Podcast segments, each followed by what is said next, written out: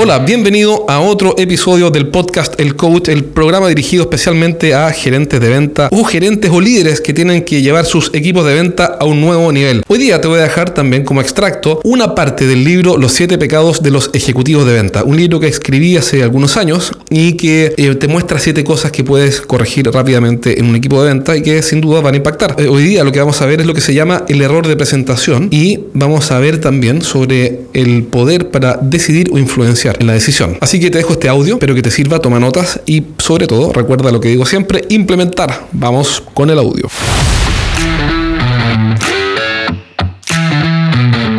El poder para decidir o influenciar. Un error común es lo que llamamos el error de presentación. Cuando el ejecutivo de ventas hace presentaciones de la empresa y de sus productos a individuos que no tienen ninguna injerencia en la compra. ¿Cómo evitarlo? Primero, debemos distinguir los roles al interior de la empresa. Básicamente, son tres. El foco de receptividad, la persona que nos recibe, escucha y es nuestra entrada a la empresa. El foco de necesidad, el tipo que sufre con el problema. El foco de poder, el hombre de la firma, el que autoriza finalmente la compra. El foco de receptividad es quien nos ayuda como puerta de entrada a la cuenta.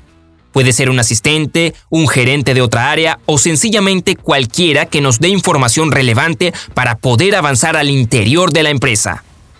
El error más común es venderle al foco de receptividad. No sirve de nada. Su rol es ayudarnos con la información necesaria para tener éxito. Podría decirnos, por ejemplo, quién tiene la hemorragia o el problema al interior de la empresa cuál es el costo de ese problema y cómo toman decisiones en esa empresa. El foco de necesidad es quien vive el problema. Por ejemplo, el usuario o el encargado de resolver o evitar el problema, como el gerente de mantención. He visto funcionar la estrategia de acercarse al foco de necesidad con el máximo de información posible, concentrando el esfuerzo en dos puntos vitales. 1 agregarle valor al cliente a través de una relación consultiva. 2. Apoyarse en él como promotor para una presentación de la propuesta con el foco de poder. Mientras más grande la empresa y mayor el valor de nuestra solución, es más probable que enfrentemos el siguiente escenario.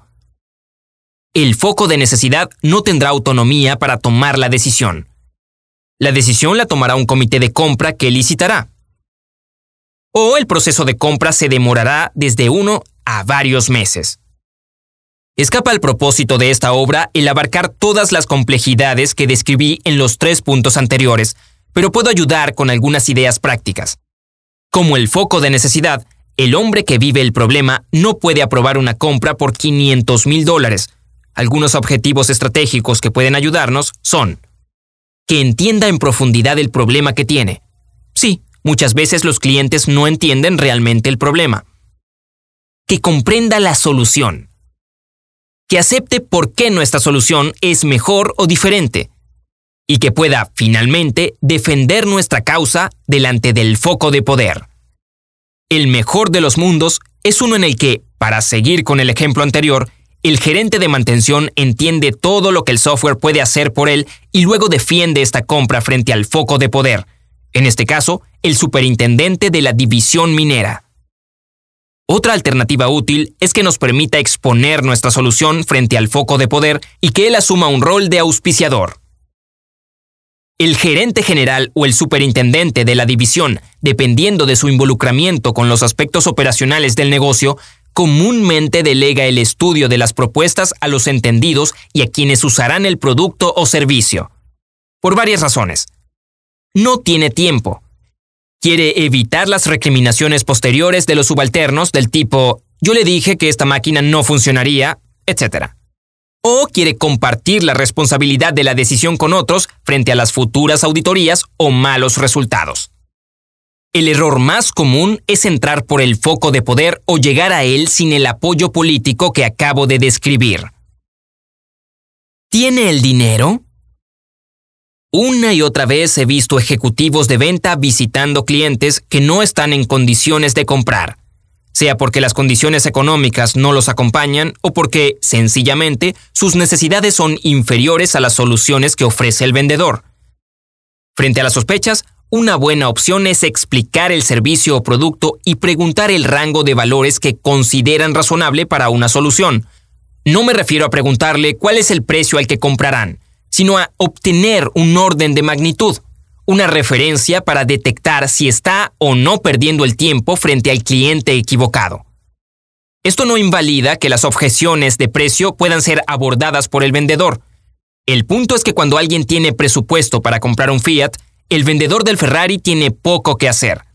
Y detectarlo rápido es la clave. Criterios de compra.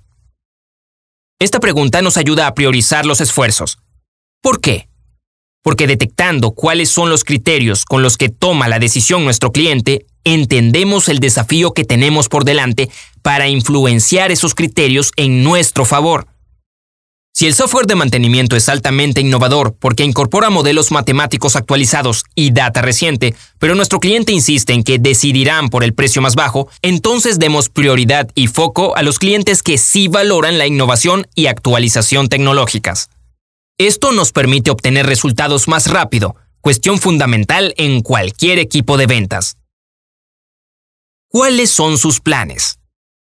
Siguiendo con el caso de la compañía que desarrolla el software de mantención, una compañía minera que tiene el problema del costo de falla, pero que además está inserta en un plan de modernización de sus procesos, es un cliente aún más interesante.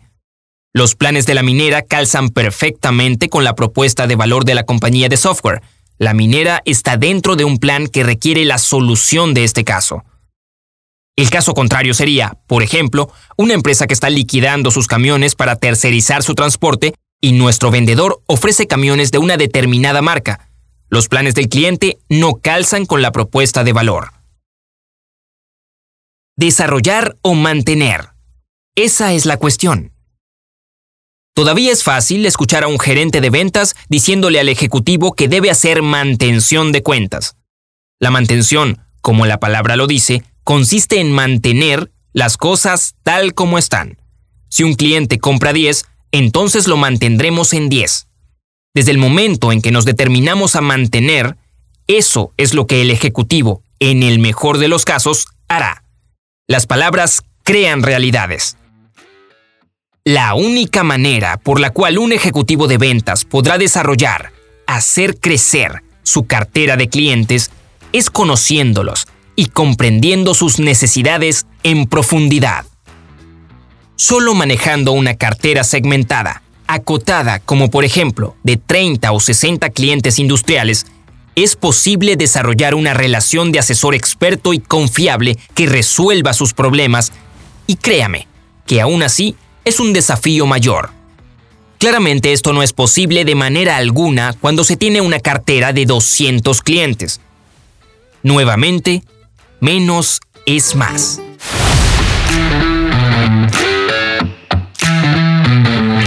Espero que te haya servido este programa, eh, que hayas tomado nota y sobre todo que implementes rápidamente al menos un punto para empezar a ver mejoras cuanto antes en tu equipo.